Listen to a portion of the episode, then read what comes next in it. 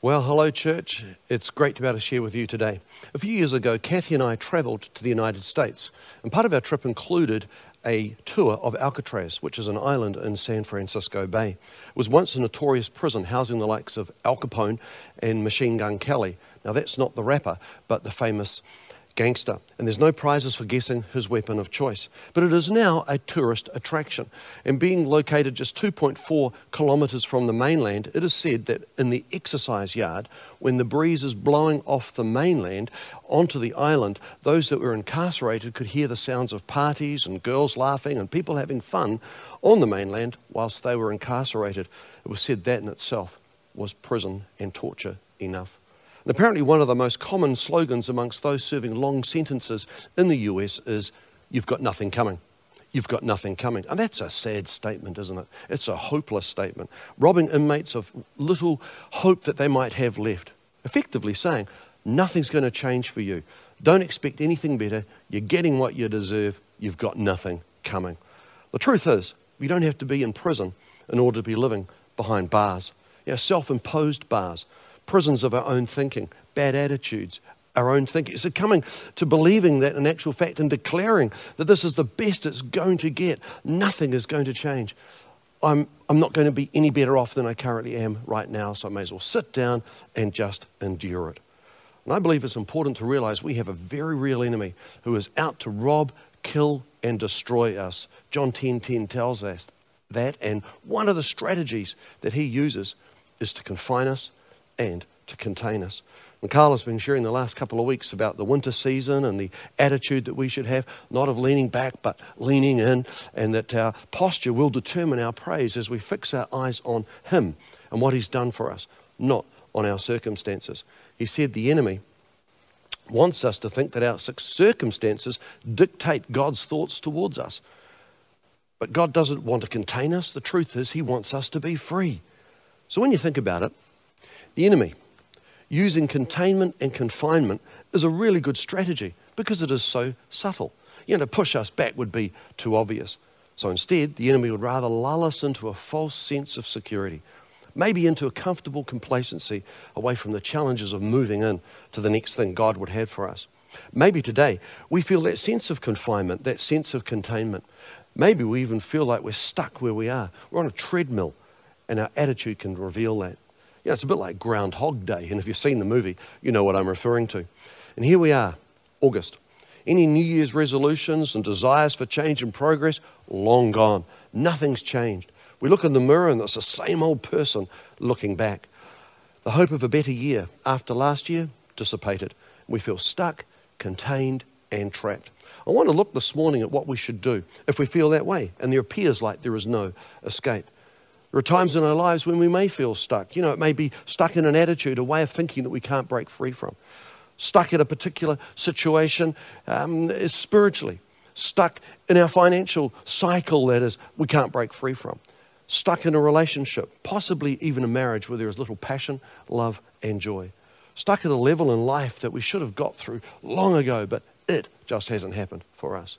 And in John chapter 5, verses 1 through 9, we read of a man who was confined, who was contained, who was in dire circumstances, if you like, stuck where he was and couldn't break free. And I'd like to read to you from John chapter 5, verses 1 through to 9. Now, sometime later, Jesus went up to Jerusalem for one of the Jewish festivals. Now, there is in Jerusalem near the sheep gate a pool, which in Aramaic is called Bethesda, which is surrounded by five covered colonnades. Here, a great number of disabled people used to lie the blind, the lame, the paralyzed. One who was there had been an invalid for 38 years. When Jesus saw him lying there and learned that he had been in this condition for a long time, he asked him, Do you want to get well? Sir, the invalid replied, I have no one to help me into the pool when the water is stirred. Now, by way of explanation, it was believed that an angel would come down, stir the water into the pool, and the first person that would get into the pool when the water's been stirred would be healed of their condition. It was a miracle.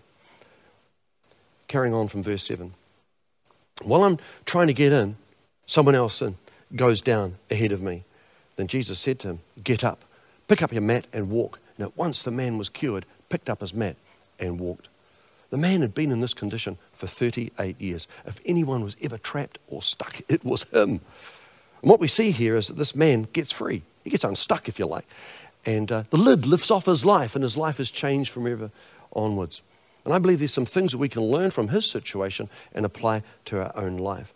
So if we want to move on, and what sort of kind of posture do we need to have? What kind of attitude do we need? Well, I think the first thing we need to do is we need to really want it. We have to ask ourselves, do we want to be free? Do I really want it? Jesus asked this man, Do you want to get well? in verse 6. Now, anyone watching from the sideline could be forgiven for asking this question uh, Jesus, what sort of question is that? I mean, this guy's an invalid. You can see that. He is with the rest of those who are not well, hoping for the waters to be stirred that they might be able to get in. Uh, you can see that he doesn't look well and he's with the lame and the paralyzed. So surely he would want to get well. Otherwise, he wouldn't gather or be brought here every day. Isn't it obvious? He wants to get well. Well, it would seem that Jesus was not so convinced. You see, there's a lot of people who claim they want to get well, they want to move on. There's a lot of people that claim they want to break out of the, the trap that they're in, but in reality, it's not the case. I recall Derek Prince years ago talking of a man who went to a faith healer for his shoulder and was healed, miraculously healed. And he was thankful he was able to move his shoulder, and he said to the faith healer, Thank you so much. And then he walked off with a limp. And the faith healer said, Excuse me, sir, I can pray for your leg, your hip, your knee, whatever it might be as well. And the man said, Oh, no, don't touch that. That's my war pension. you know, we can declare we want to break free. We can declare that. We want to rise to a new level, even go through the motions to appear like we are becoming a conqueror. To move on because we know that is what is expected of us. But on the inside, we've grown accustomed to our situation. We've become secure in it, even enjoyed the additional attention we get because of it. When in reality, God is calling us to something new, to a higher level, to a greater measure of wholeness. Sometimes we learn to live with being stuck. You see, I believe that unless there's an inner state of our heart and mind that changes, our outward circumstances will never change. We will remain trapped, contained, confined. It's a good question to ask ourselves.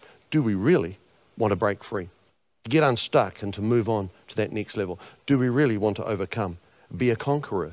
Or have we given up the fight and become frustratingly content with our lot? You know, we've laid down and wilted on the inside and just accepted it as being my lot and it's the cross that I must bear. Do we really want it? Or have we given up on the inside? Do we really want to find that new level of freedom? freedom from the sin that so easily entangles and to become that overcomer, that conqueror that Carl has referenced? Do we really want to, the love and the passion and the joy back in our marriage? Do we really want to lift the game as far as our employment and finances are concerned? Or have we learned to live in mediocrity and monotony? As a child, our family visited Rotorua, and I decided then, as a young boy, I don't want to live there. Why would that be? Why would a young boy make that decision? Yeah, you guessed it. The geothermal gases escaping from under the ground, they go off an odour. It's a little like you know, rotten eggs, it said. And I know that the whole place doesn't stink. There are places that are really quite pleasant. But there are people who live in the areas where the odour is quite noticeable and it doesn't bother them. Why is that? Well, it's because they've grown accustomed to it. You know, it's normal for them. They don't think about it. They've learnt to live with it. And in the same way, some can learn to live with a stench in their finances or some other area of their life. Maybe it's in their marriage or employment or somewhere else. And without realizing it's become acceptable to them as the norm. And if we desire to get unstuck, we've got to draw a line in the sand and say, look, enough is enough. I'm not going to stand for this anymore. I'm not going to stay where I am any longer. I'm going to get free. Things are going to change. And in the words of Popeye the Sailor Man, having grabbed a can of spinach, I can't stand it, I can't stand it, I can't stand it no more. You know, a young man went fishing along a lake. He noticed along the bank of it an older gentleman that he recognized as being a very, very successful business person. Now, the young man had entered into business himself and thought he would engage this chap in conversation, asking for advice. So he sidled along a little bit closer to him and said, Excuse me, I don't wish to bother you, but I recognize who you are. I'm a young man entering business. And if you don't mind, I'd like to ask some advice. What do I need to do? What's the first thing I need to do in order to achieve the kind of success that you have had? The older man said, Do you really want to know? And he said, Yes, I do. And he said, Well, come on over. So the young man sidled on over and he said, Put your fishing rod down, lean down, and look into the water. So the young man did. He came closer, put his fishing rod down, and leant into the water. Saw a little bit of his own reflection, wondering what was going on.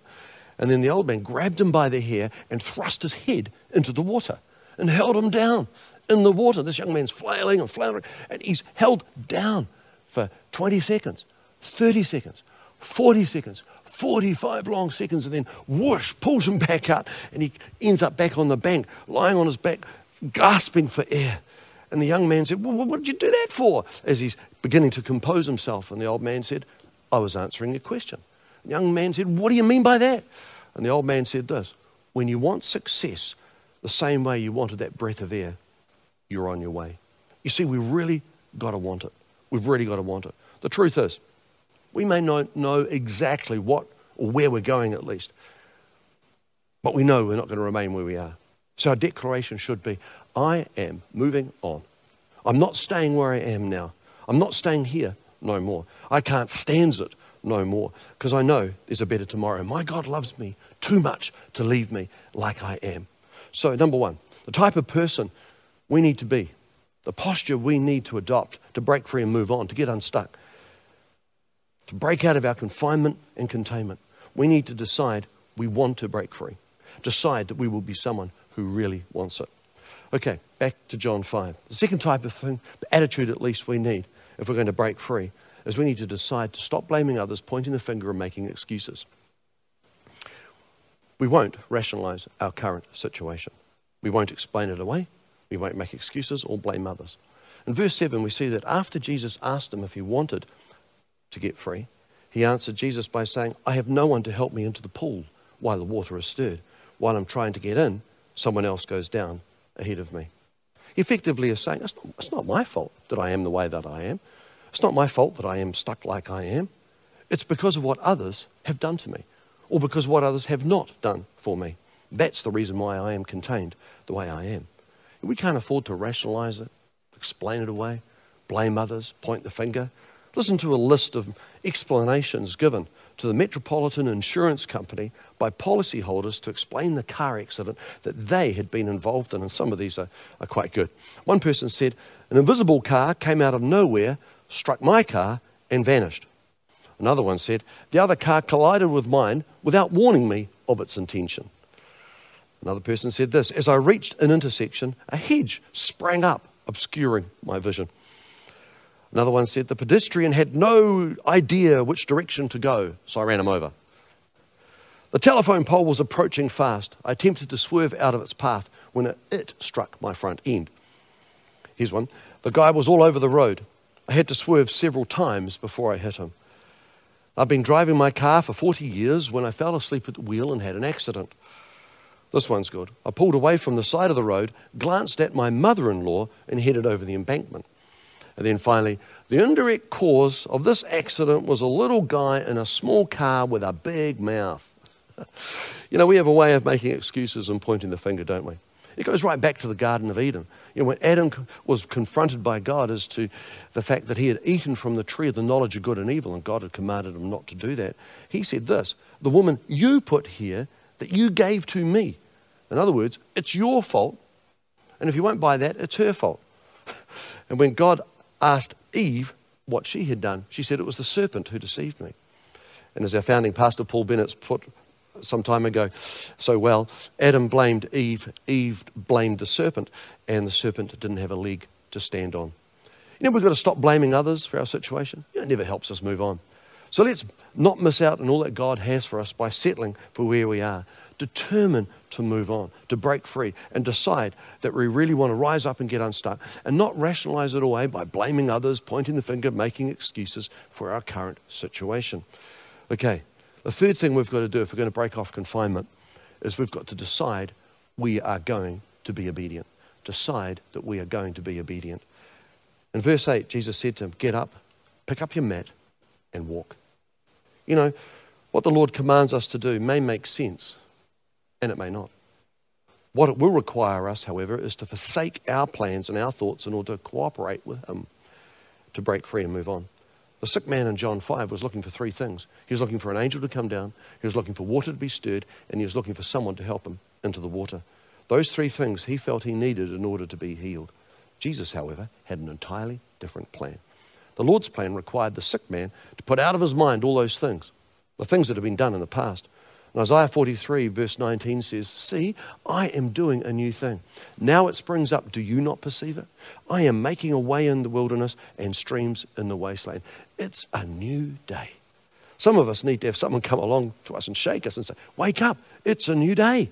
We've got to say, God's not finished with me yet. I'm changing my attitude, I'm changing my posture. God has so much more for me. You know, we're called to be conquerors, we are called to be an overcomer, and I'm not going to allow my circumstances to dictate my praise. And again, I'd like to remind you of what Carl said last week. The enemy wants us to think that our situation and our circumstances dictate God's thoughts towards us. And because we might be stuck here, confined and contained in some way, that He has passed us by. But the truth is, God wants us to be free. Therefore, we should praise Him right here and right now in the midst of our circumstances. His mercies to us are new every morning. And his possibilities and the possibilities in God are limitless. Today is a new day. It is no accident you're listening to me today, church. It's time to break free. Now ask yourself, what would my life look like? What would your life look like if we stepped out into that next level God has for us? If we broke off containment and confinement, that feeling of being trapped and held back, if we got unstuck, if you like, and stepped into all that God wants us to be, what would it look like? Jesus told the sick man to get up, even though it didn't make sense to him.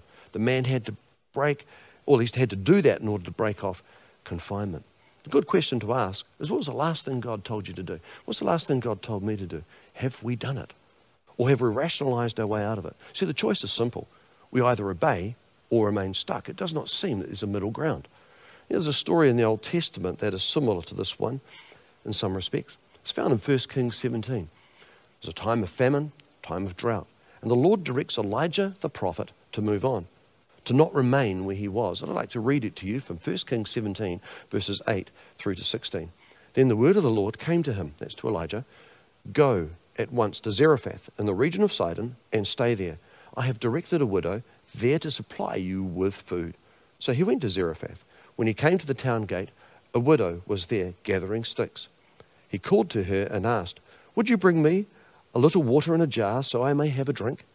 And as she was going to get it, he called, And, and bring me, please, a piece of bread.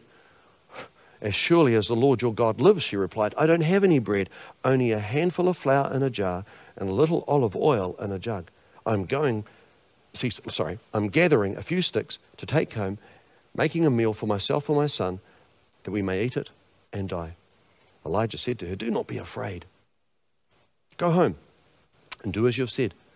But first, make a small loaf of bread for me from what you have and bring it to me.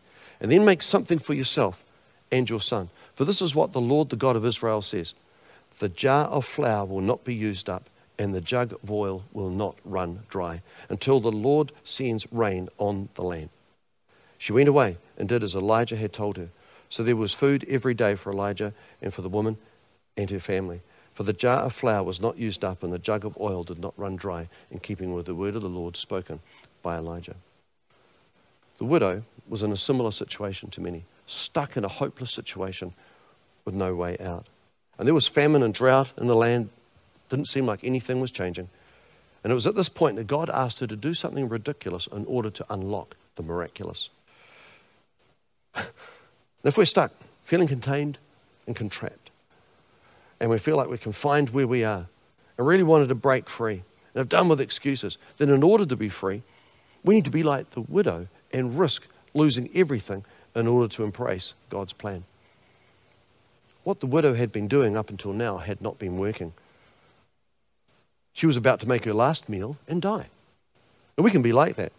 We know what we're doing isn't working, but we carry on doing it. It's been said a definition of insanity is to keep doing the same thing and expect a different result. The widow had to forsake her plan to embrace God's. We too have a choice to make. Will we abandon our thoughts, our ways, our plans, and accept His? The widow did just that and trusted in His promise, and it led to her freedom. And oftentimes we can find ourselves stuck or contained, caught up in our situation, and we aren't taking the time to listen to what He is saying. The Bible tells us in Psalm 46 be still and know that I am God. We've got to stop and pay attention. This is critical. We have to stop and listen to Him. Consider what He has already told us and obey.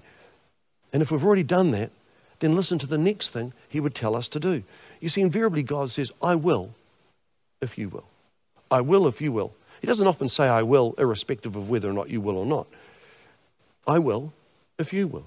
You think of James 4 8. Come near to him, and I will come near to you. In other words, it's a I will if you will.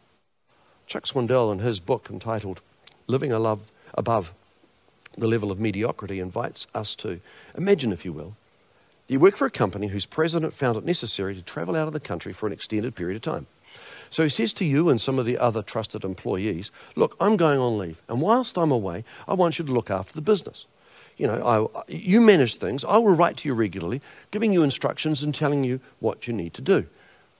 And I'll see you when I get back from my trip. And everyone agrees. And he leaves and is away for a couple of years. And during that time, he writes often, communicating his desires and his concerns. Finally, he returns. He walks up to the door of the company, immediately discovers that everything is in a mess. There's weeds flower, flourishing in the flower gardens, windows broken across the front of the building. The young lady sitting behind the, the counter in the lobby is, is dozing.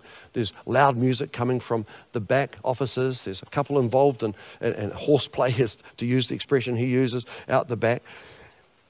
Without hesitation, he realizes and he calls everyone together. And he's found out that the business, in actual fact, has been making a loss. He calls everyone together into the boardroom and is somewhat frowning and he says, Did you not get my letters? What happened? And you say, Yeah, sure, we got them. We got your letters. We even bound them in a book. Some of us have even memorized them. In fact, we have a letter study every Sunday. You know, those are really great letters. And Swindoll goes on to say, I think the president would then ask, But what did you do about those instructions that I gave you? And the employees will respond, Do? well, nothing. But we read every one of them. You know, James 1 22 tells us, Do not merely listen to the word and so deceive yourself do what it says. It's in the doing that we are obedient. The widow could have heard what Elijah said, but disregarded it and remained trapped. The sick man could have disregarded Jesus' command to get up and therefore remained an invalid. They had to obey, and as they did, they became free. And once we've heard his voice and decided to follow and obey, the problem is half solved. The cool thing is, the Bible reveals God's desire for us to be in a spacious place, free from restriction. Jesus came to set us free. Listen to 2 Samuel 22 20. He brought me out into a spacious place. He rescued me because he delighted in me. In Job 36 16, he is wooing you from the jaws of distress to a spacious place free from restriction.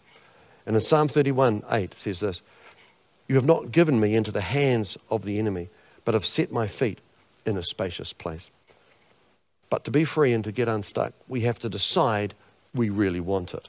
And we have to decide to stop pointing the finger, blaming others, making excuses. And we have to decide that we're going to be obedient to everything the Lord has told us. Every day, the enemy would seek to contain us, imprison us in small thinking, wrong attitudes, and boredom, mediocrity, insignificance, and feelings of that. So we make little or no progress, no headway we remain in that same place, confined, contained, restricted. This is completely opposite to God's desire for us. His plan for us is to rise above all that and to reach our fullest potential. Not to look back, but forward. Not to look down, but to look up. It's a journey, and sometimes it's slow. But we need to be patient as He works out His glorious plan. Wayne Cordeiro tells of an apple farmer called Mr. A. Bailey, who was one of the best. And during the season of prolonged drought, all the orchards in the valley dried up, and as a result of this lack of moisture, the field's apple crops were destined to fail, all except Mr. Bailey's. So they called him in and asked him, What is it about your crop? How comes ours are drying up and dying? And he replied, My trees can go another couple of weeks without a drop of water. Well, how are they managing to do that? asked the other orchardists. And he replied, When my trees were young, I frequently withheld water from them. And because of that, they had to send their roots deeper into the soil to find water. Now, while the other trees are dying, mine are drinking moisture from a great depth. So, for us, in times of feeling trapped or stuck, confined, contained, we need to use that time to send our roots deeper into His love, deeper into His word, meditating on His promises with a posture of not leaning back, but leaning in, praising the one who will set us free and not give up. There's never been a success story half written. Don't get despondent, don't give up. And as we determine that we want to move on, and determine not to blame others and make excuses, and determine that we will be obedient to what Jesus has told us, we will get dislodged and move in the right direction the Lord would have for us, the next level He has. May God bless you all. I'd love to pray with you. So let's look to the Lord, shall we? Father, I want to thank you for the gift of life. Full of potential it is, full of opportunity. And we don't want to stop short of all that you've called us to be. We don't want to stop short of all that you've called us to do. Together, we determine that we want to move on, to not live contained, to stop blaming others and making excuses, to be obedient. Give us an ear to hear your voice. Lord, I declare that we're believing for a better day, a day of freedom, of potential reached, a day of living full on for you and in you. Thank you, Lord, that dislodgement is coming, doors are opening, lids are lifting off, restrictions are fleeing in Jesus' name. And for those today, Lord, that their health, like the man in John 5, is holding them back. Lord, I pray in Jesus' name that they would know the healing power of the Lord Jesus Christ, restoring them, Lord. The healing power of the Lord touching them. I pray for healing. I break the spirit of infirmity over their lives, Lord, as they lean in and reach out to you in faith, believing for their healing touch. Lord, I pray that you would touch them and bring healing to them in Jesus' name. And for those who lack in some way, maybe similar to the way the widow in 1 Kings 17 was, Lord, you provided for her. Father, I pray you'd open the floodgates of heaven and pour out such a blessing to your people, Lord, that no longer would lack be the thing that would restrict them. Lord, I pray that just as they would seek first the kingdom, Lord, you would add all these things to them, Lord, that they would have the resource, the wherewithal to be able to move to the next level in the name of Jesus. I pray for this. Amen. May God bless you all. I trust it's been a blessing to you.